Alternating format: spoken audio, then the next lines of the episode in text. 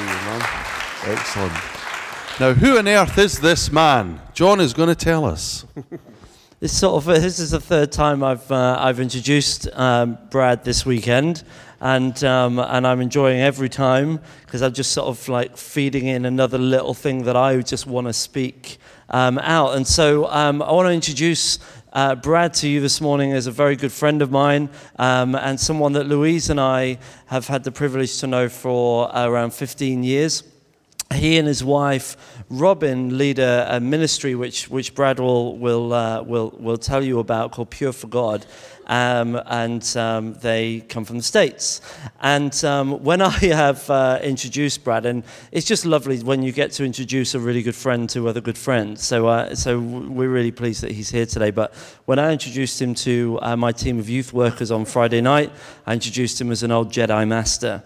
Um, last night, um, to the uh, sort of leaders in the town, I introduced him as someone who is present. And if you are worried when I say, here is my friend Brad from the States. Don't worry, this isn't like Pastor Bob Ministries. Um, he, he, hasn't got a tour bus. Brad is, um, is someone of a, of a genuine, uh, wonderful heart who is present. This morning, let me just uh, um, tell you a very quick story of the first time we met Brad. My wife and I were um, just um, beginning to date. And um, our another mentor of mine, a really good friend called Colin, he had told us that Brad and Robin were coming, and that all of the young couples who in this ministry had started to kind of go out were going to meet with them. And as I remember it, we all sat in a queue outside a little room in a primary school, so it was like going into a head teacher's office. and Louise and I were about third or fourth in line, and the the couple that came out from speaking to them before Louise and I came in said this they know everything. and that's very true. And that's the way I'd like to introduce Brad to you today. wow, same pray with him. Okay. okay, we're looking to know everything. Thank you. no, no, pressure. No pressure no at pressure all, man. Let's all. let's pray for Brad. John, stay and pray. yeah. Lord Jesus, we just thank you for Brad. We thank you that you've imbued him with the knowledge of everything. and, uh, and you have, because you know everything, and your spirit lives in him as it does in us. Lord, empower him now to boldly and without impediment speak out the word from you that he's been given. Lord, uh, soften our hearts, unblock our ears, open our minds Lord, and refresh our spirits that we might not just hear, we might receive, and we might act on what we hear from God today through Brad. Give him a blessing, we pray, uh, and let us hear from you through him. In Jesus' name, amen. Amen. How do you say anything after Talk to my wife and children if you think that I know everything. wow. Thank you. I didn't, even, I didn't even remember that. That's amazing. I also remember that I got very sick at that conference, and I had to go back to your apartment and sleep too. And I appreciate them because they were very kind and understanding of this man who knew everything but still had time to get sick. And, um, but I want to thank you for this opportunity, Pastor, for inviting me to come and opening up your pulpit. Uh, I know you don't know me personally, you kind of know me through John. It's always a risk when you invite someone to come and speak in your pulpit. It's also a greater risk when you invite an American to come and speak in your, your pulpit. But uh, I want you to know that I love England. Um, when I was a young man, God called me to come to England. I didn't know what for. He just said, go to England. So I got on a plane and flew to England and just started meeting people and uh, have met friends, my dearest friends actually are in England for 25 years. We've been bringing missions teams and coming over and teaching in schools to train youth pastors with the message of encouraging people to live pure for God. And that's the name of our organization. And you know, when you say pure for God, people sometimes get the wrong idea. Um, we're not a ministry that's talking about some 10 steps to living a pure life or being a perfect person or anything. It's just simply about accepting Christ as your personal Savior, but remembering at the same time that the Holy Spirit is supposed to come and indwell your life, that you can live a life that would honor Christ. That's what we mean by purity. It's just the Holy Spirit working in our lives, producing purity. It is not some time of gritting your teeth and working really hard at being a perfect person, because would you all agree that doesn't work? But when we just free ourselves to allow the Holy Spirit to work in us, God can begin to produce pure attitudes and pure actions and pure words in our lives. So, in Pure for God, we primarily work with youth pastors and people in training for ministry. And we have three areas of um, um, emphasis. Number one is to make sure they understand the gospel. And the gospel is more than just Jesus dying on a cross and forgiving our sins. But there's so many components that when you fully understand all of what the gospel is, it makes the act of Christ come alive. And it produces in you spiritual health. The second thing that we talk about is uh, proper and healthy theology. You know, when you get basic theology right, God can really work in your life. And then the third area is emotional health. We see so many people being called into ministry today, and especially youth ministry, that have scars in their life and hurt and lack emotional health. And if that's not dealt with, dealt with at a young age, they go into ministry, and that emotional ill health is passed down to their young people. And I think that's part of the problem that we see in the United States and probably here in England that we need to work and make sure people know the gospel, are theologically healthy, but also are healthy in their mind and in their spirit and their attitudes regarding things that may have happened to them in their past, in the church, or through family situations. So that's a little bit of what Pure for God does. And uh, if any of you are interested in youth ministry, I'd love to sit down and have a conversation with you. If any of you are struggling with something in your own personal life about uh, having emotional health, you'd like to talk about that, that would be great as well. But I'm here this morning to encourage you to seek after God with all of your heart. I was listening to a sermon one time, and the speaker got up and said something that basically stopped me where I didn't even listen to the rest of his sermon. He said, There are three types of people that come to church, three types of people that make up the church. And everybody here is one of these three. So I'm going to give you these three, and I want you to choose which one describes you. And you can't be half one and half another. You're either one, two, or three. You make the choice. So I'm going to give you that opportunity right now. Here are the three choices of the people that make up the congregation that meets here this, this morning. Number one, you are a wholehearted devotee of Jesus Christ. That's number one. Does that describe you? Number two, you are a half hearted participant. Does that describe you? Or number three, you are a stagnant spectator. He says you can only choose one of those three. Are you a wholehearted devotee, a half hearted participant, or a stagnant spectator? He says you can only choose one of the three. So I encourage you now in your spirit to say which one of those resonates with you that describes you the best. Then he said, and God is only pleased with one of the three. Wow. We could just sit here and meditate on that for a half hour and get a lot out of that. And I remember as I sat there and I listened to it, can you understand as I was meditating on that and he went on with the rest of his message, I had to sort that out. I had to say, the only one that pleases God is who? The wholehearted devotee. But I know the pressures. I know the things in my life that are not pleasing to God. I know the struggles that I was going through. And so, as he said that, it reminded me of how God wants us to be wholehearted, devotedly to him. And if we're less than that, then we need to seek and pursue after him. The worst of those three, however, is being a spectator. And that's what I wanted to talk about this morning. In the States, especially, churches have become spectators of worship, spectators of prayer, spectators of evangelism, spectators of, of study, spectators of just about every element of, of the Christian faith without being able to be fully devoted to those very same things. And I'm sure in England you see that same trend developing. In Jeremiah 29, verse 13, there's a really great verse that says this You will seek me and you will find me does anybody know what the rest of it says? When you seek me with all of your heart. Wow. All of your heart. That's the hard word, isn't it? All. We seek God, but do we seek Him with all of our heart, all of our mind, all of our spirit? You know, Americans are fat. Did you know that?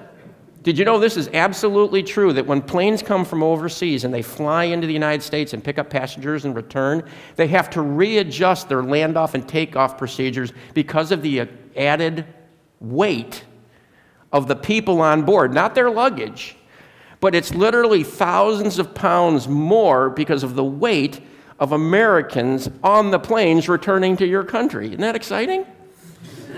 I come from a fat country.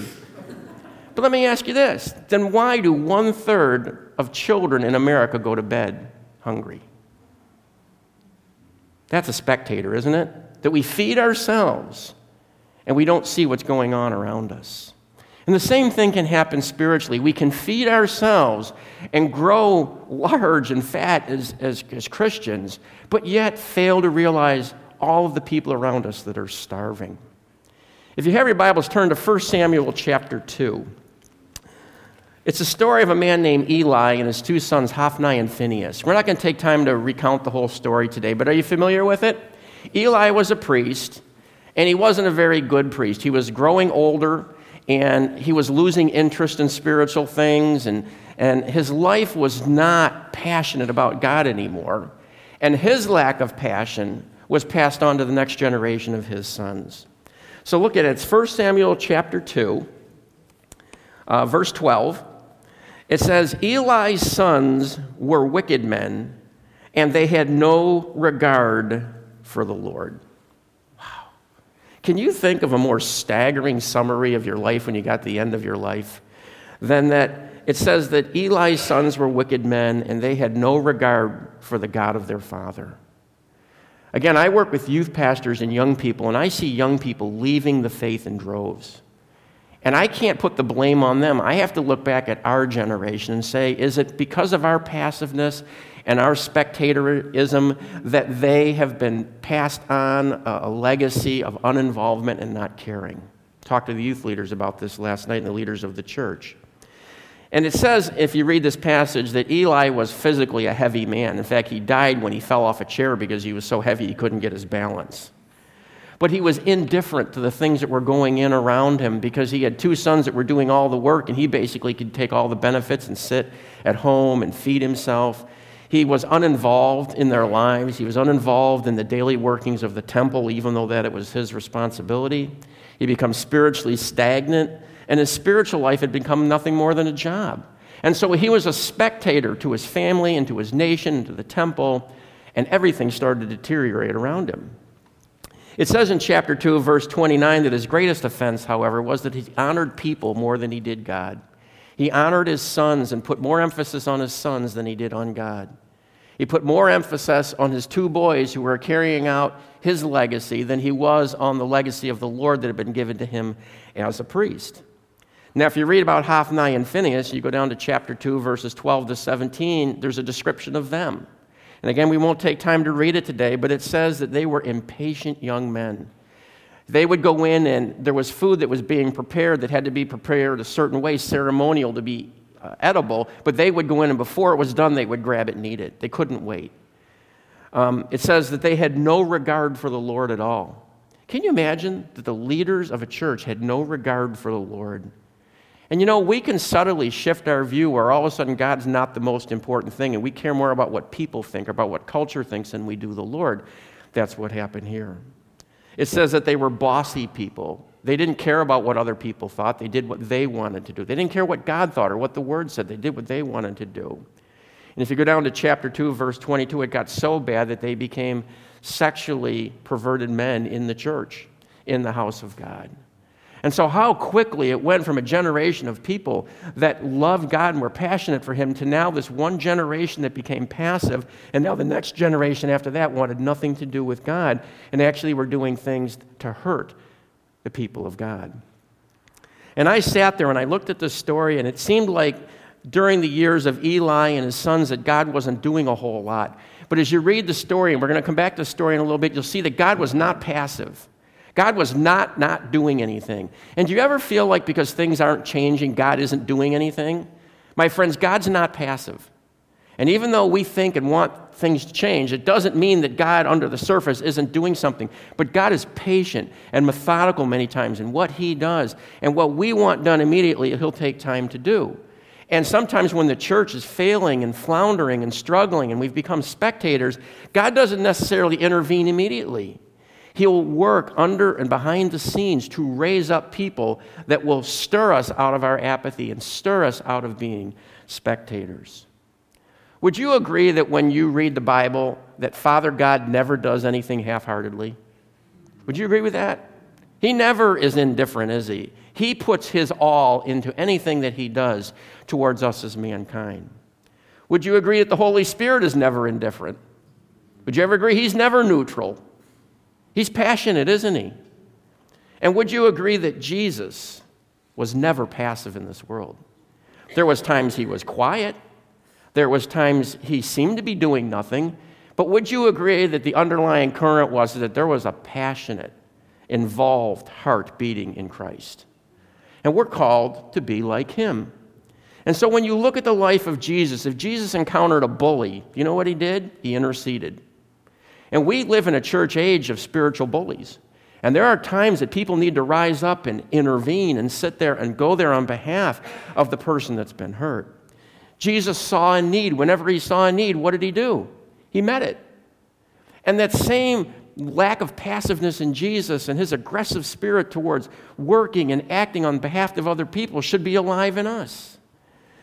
Jesus, when he detected injustice, spoke up. He defended people that could not defend themselves. You know what? When Jesus would walk into a place and he was unwelcomed, you know what he would do? He'd leave. Wouldn't that be a great message for the church today? Jesus, if Jesus walks into our church and he's not welcome, what will he do? He'll leave. We don't like to think of Christ like that. And he is gracious and merciful, but there comes a time where Jesus walks into a session and he knows, I'm just not welcome there anymore. I travel a lot and I speak a lot. It's many times you walk into a church and you're looking for Jesus. You're trying to find him in the eyes or the mood or the worship or whatever. And it's almost like he's either been pushed off to the side or maybe he's decided to go out the door and, and find that other congregation to join with. But Jesus could never be passive about the topic of worship and, and involvement with God. Whenever Jesus had an opportunity, he'd take the Bible out and read it. You know, I learned a long time ago from a mentor of mine that when I'm in a difficult situation and I don't know what to do, read or quote scripture. You ever had people, you ever walk into a situation where there's been a death and you don't know what to say and you don't know what to do? You can always share the Word of God. You can always share that truth. And Jesus loved to read the Word out loud. When Jesus was overwhelmed in his heart, you know what he did? He secluded himself in solitude and met with the Father and allowed the Father to send the Spirit to refresh him. He wasn't passive about those overwhelmed times. He didn't sit down and put on the equivalent of a DVD of his day. He didn't sit there and watch Netflix. He didn't go out and play racquetball. He went out and he was alone with the source of his strength. And so when we're weary, there's always something we can do, even if it's just going alone and shutting ourselves off from the world. Don't be passive about being overwhelmed because if you are, that it will totally overwhelm you. When Jesus came across people that were grieving, what did he do? He grieved with them. You know, we've lost the art of just being there for people. If you hear of someone who's lost someone, just go and be with them. Even if you don't know what to say, just go and sit with them for a while. Because when we grieve with those who grieve, it connects them with God. When Jesus um, faced tough choices, he'd wrestle in prayer until he knew what to do. His whole life was about, Father, what should I do? And you know what? I've never gone to God and say, What should I do? And God says, Well, I'll get back to you. He always has something for us to do, always some place to go, someone to talk to or to minister to. In every situation, no matter what it was, Jesus couldn't be passive when he'd sit there and say, You know what? I know this is a bad situation, but let's take time now to give thanks to God for what he has done for us. He couldn't sit inactive. When he observed people being rejected and pushed away by the people of God, you know what he would do? He would touch them. We've lost the ability to touch people. You know, I talk with John and other youth leaders, and they talk about all the laws and regulations you have now about child protection and all those kind of things, and they're necessary, aren't they? But haven't we also robbed the ability just to hug somebody and touch them and express warmth. Young people need healthy people to touch them. Did you know that? My wife does counseling and she works with a lady who's mentoring her, and she has a woman who has a touch ministry. And what she will do is she's an incredible woman. She will hold people that have been broken. That's all she'll do is she'll hold them and love them in a healthy way. My daughter Laura wants to be a masseuse, but she wants to go through a special division of, mas- of massage where you massage people that have been abused and they've never been touched in a healthy way. And she wants to be able to let people know that there's a God who loves them and transfer that through touch. Jesus, when he saw people that were abused and hurt, would touch them and translate health and love towards them. When Jesus saw the, uh, the sick, he healed them. When he saw stubborn people, he'd confront them. When Jesus encountered immorality, he would address it.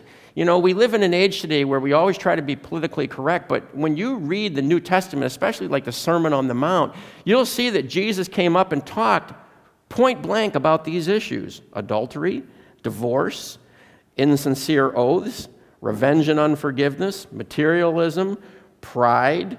Um, ingratitude, indulgence, prayerlessness, apathy, unbelief. When he saw those things, he could not be passive. He had to stand up and say something. And not in this condescending kind of way, but in a loving, firm way. Speak the truth of love into the things that were wrong amongst his people. When Jesus was betrayed, he couldn't be passive. Do you remember when Peter betrayed him? And Peter thought that the relationship was all over? Go read John chapter 21 and see what it's like to take a man who was betrayed by somebody in the worst possible way and watch the way Jesus restores him. It's our responsibility to work towards restoring trust in broken relationships. The world is watching the church and they're seeing the divisions in the church and the lack of forgiveness.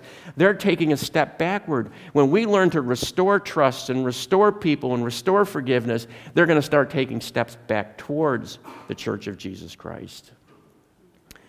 When Jesus confronted pride, he served, he became humble. I always believe that a lot of times what we do is we respond with the very same attitude that happens in our lives. So if somebody walks up and pushes you, your natural response is to what? Push back. If somebody comes in and says, I'm right, what does our mind say? I'm right. We have a tendency to respond to pride with pride. Jesus responded to pride with humility, and the people that were pride, prideful did not know what to do with that. Jesus, when he detected that the world was infiltrating the church, he went in and he cleansed the church. He went in and says, No, we cannot tolerate this profiteering and this noise in my Father's house, because it's supposed to be a place of prayer. When he met broken people and lost people who were confused and hurt and sometimes irritating and sometimes rejected by society, he would show compassion to them. Even on the Sabbath, Jesus was not a passive person. He went to the house of God every Sabbath. He read the word, he prayed, and he honored God and not men. And you know what would happen after he left the Sabbath? He would do good. Can you imagine if we all left church with a focus not on ourselves, but on God and other people, and we just said, now that my worship experience is over, now I'm supposed to go out and just serve people and serve God and not put a focus on ourselves? How the attitudes towards Sunday would change in our country. When Jesus saw the white fields for harvest, could he be passive? Could he be a spectator? No. He had to do something. And he would do one of three things. He would either evangelize himself, or he would commission other people to evangelize, or thirdly, he would pray for God to send evangelists. Are the fields white for harvest in this town? Absolutely. And so, what are you going to do? Are you going to evangelize yourself? Are you going to train evangelists? Are you going to pray for them? There's always something to do, but sometimes we just take a step back and we do nothing. And the enemy loves it when we do nothing, but God doesn't. When Jesus noticed people walking around with their heads down, do you know what he'd do? He'd just put his fingers underneath their chin and lift up their head and give them some piece of encouraging good news, which is the gospel. When Jesus was applauded and praised, you know what he did? He deflected all the attention to the Father, not to himself. And we have to learn that one of the things we can always do is whenever people give us credit for anything we do in the kingdom of God, is just deflect it to God. Just deflect it to Jesus and don't take credit ourselves. It may not seem like a big thing, but the church has become a lot about people and personalities and talents and abilities, and they forget to look to the God who has blessed us with all those talents and abilities. When Jesus saw people that were biblically ignorant, he would point them to the correct scriptures. He would help them have healthy theology. And we need to not just pass by friends of ours that are going into things that are not healthy spiritually. We need to speak up because a lot of people are getting sucked into things today that are not healthy, that are purported by national ministries or international ministries. It's our responsibility to help people have a healthy perspective on what truth is. When Jesus met somebody that lost a loved one, he visited them. When someone died, when there was a funeral, a friend of Jesus, he would go and he would be with them.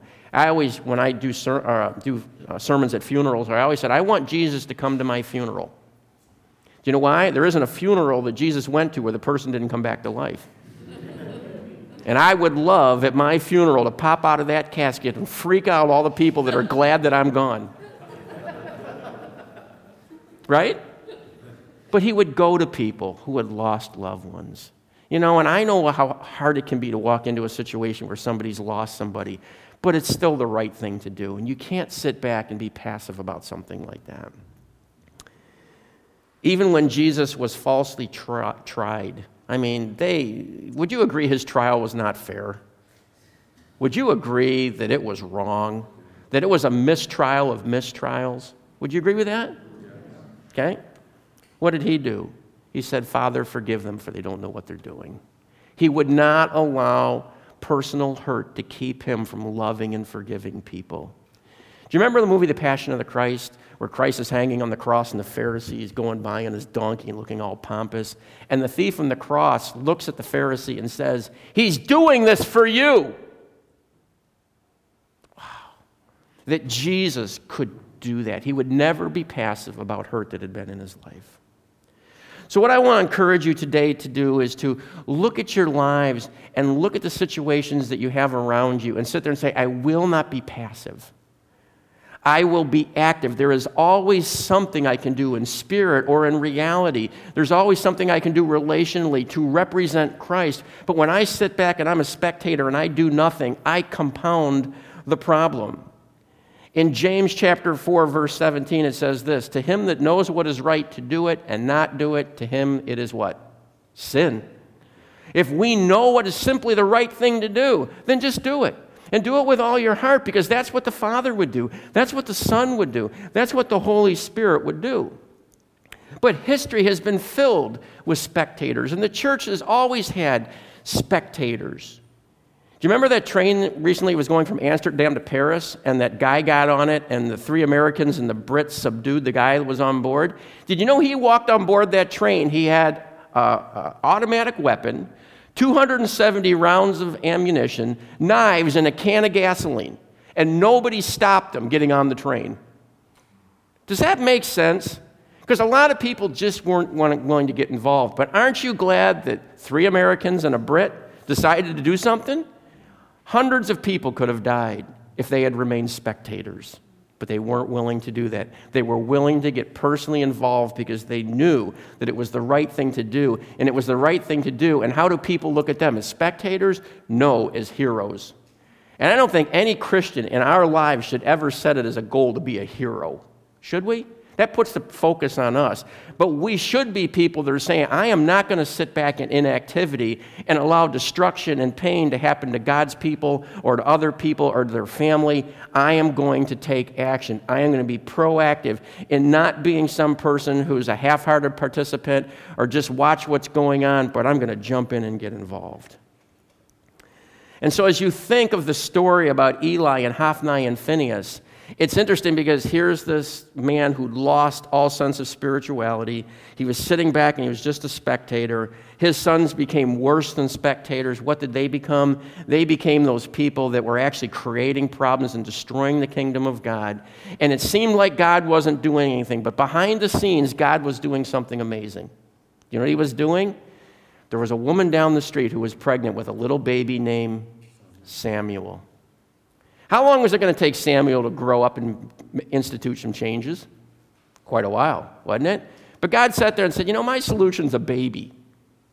We don't like that, do we? We don't want to wait 30 years for this guy to grow up and become the leader. We want changes now. That's part of the problem. We're impatient. It's not being passive, waiting on God to move and to act. That's an active thing that you can do. But Samuel grew up and became a great man of God, didn't he? But not only that, God looked at Eli, Hophni, and Phinehas and said, You know what? There's going to come a day where I cannot allow their leadership and their attitudes to continue. And eventually, Eli and Hophni and Phinehas were put to death. And a man named Zadok was the next line of priests that came to be. And the name Zadok means rival. Isn't that interesting? When God looks at us and sees us passive and sees us as spectators, He wants people to rise up that are going to be their rivals, that are going to be irritating to them, that are going to confront them and eventually supplant them. So it says in Ezekiel, I think it's chapter 44, that Zadok's priest, their whole uh, generational line, from Zadok all the way until the very last member of his line, were priests that were welcome in the house of God. Wow. Isn't that awesome? Because they didn't sit back. They were not people that were passive. They were not self focused. They were not sexually involved. They were pure men. They were taking their job of being a leader in the temple seriously. They were active participants, filled with the Holy Spirit, and doing His work. And what happened is the church, and the, back then the Jewish people got this new sense of stability Zadok was, and his descendants were priests during the reign of David and in the high days of the nation of Israel. So I want to close with this. Any of you ever read, it's a little, it's not a real well known verse, it's John 3 16. You ever read it? Anybody here not know the verse? Okay, I don't want to embarrass anybody, we all know it, right? Sometimes I think the most important word in that verse is overlooked, and it's the word so. It says, For God, what? So loved the world that he gave his only begotten Son. It doesn't say that God loved the world. It said he loved so much, with so much intensity. It was this, it was this love that had to act. Do you have a so kind of love? Or do you have a so what kind of love? When you look at a situation and you sit there and say, I have to do something for this child who's lost. I have to do something for this person that's grieving. I have to do something about the fact that we're losing this next generation of young people. I have to do something to see that this person has been cut off from the church and feels distant, and we've lost and we've actually shot our own wounded and pushed them off to the side. I can't allow that to continue. I see poor truth being poured into my young people. I see a struggle in this marriage. Can you sit back and say, so, or do you say, so what? God would never say, so what? Aren't you glad that He didn't say, so what about you and me? He didn't sit down from heaven and say, well, I love them, but not that much. Not enough to give up my son, not enough to actually take on losing my son to the cruelty of death and watching him have to descend down into hell and to see him mistreated. God but said, I love the world so much, I would go to any extent to do what was necessary to redeem mankind. And we are children of that God, aren't we? So, shouldn't his attitudes, his love, his, uh, his kindness, his caring, his strength, his purity, all of those things be evident in us? Because when we look at lost people, I don't think we look at them the way God sees them. I really don't. If we did, we would take more action. God looked and saw a lost world and said, I love them so much, I'll send my son. Here are just a few ways the Bible describes lost people. They stand condemned before God. They are without hope. They are enslaved. They are deceived. They are blind. They are spiritually alone. They are orphaned. They are unloved. They are used and abused. They are vulnerable. They are ignorant. They're lost in darkness. They're facing death. They're believing lies. They have no purpose in their life. They're controlled by their appetites. They're sick in mind, body, and spirit. They're both dead and dying. They're under the weight of sin. They are heading towards judgment with no plea. They're part of a lost mob that's going to walk off the cliff of eternity and they're sheep without it like a shepherd. And we sit there and notice that and we do nothing? And we say that we're the children of God? Can you understand why God doesn't understand that? His kingdom is not made up of spectators. It is made up of wholehearted, devoted people that want to take His love and His message and his gospel into the entire world to every single living creature that wants to make a difference in their family, in their neighborhood, in the streets, in the schools, in the places they work. We're active participants in every single moment of life to want to serve God because of his willingness to serve us. So, would you be willing to be the kind of person today that says, you know what? I'm going to be a rival to anybody that's just a spectator. I'm going to irritate the heck out of them. I am not going to sit back and be the presence that can go along with inactivity and being a spectator. I am going to be a wholehearted devotee of Jesus Christ. Let's pray.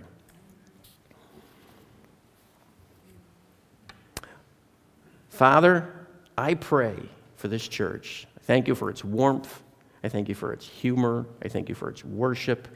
I thank you, Lord, for the fellowship that is so obvious. But Father, I pray you take it up a notch. I pray that you would take some of the key people in this church that don't even know they're key people and raise them up, Father, to be rivals to inactivity and p- passiveness and to spectatorism.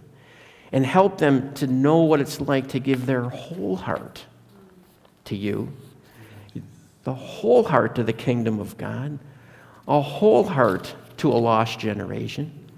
And we could see the fruit that your son saw in this world because he never sat passive.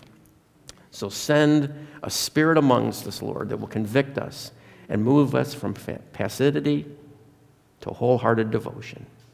We pray this in Christ's name. Amen.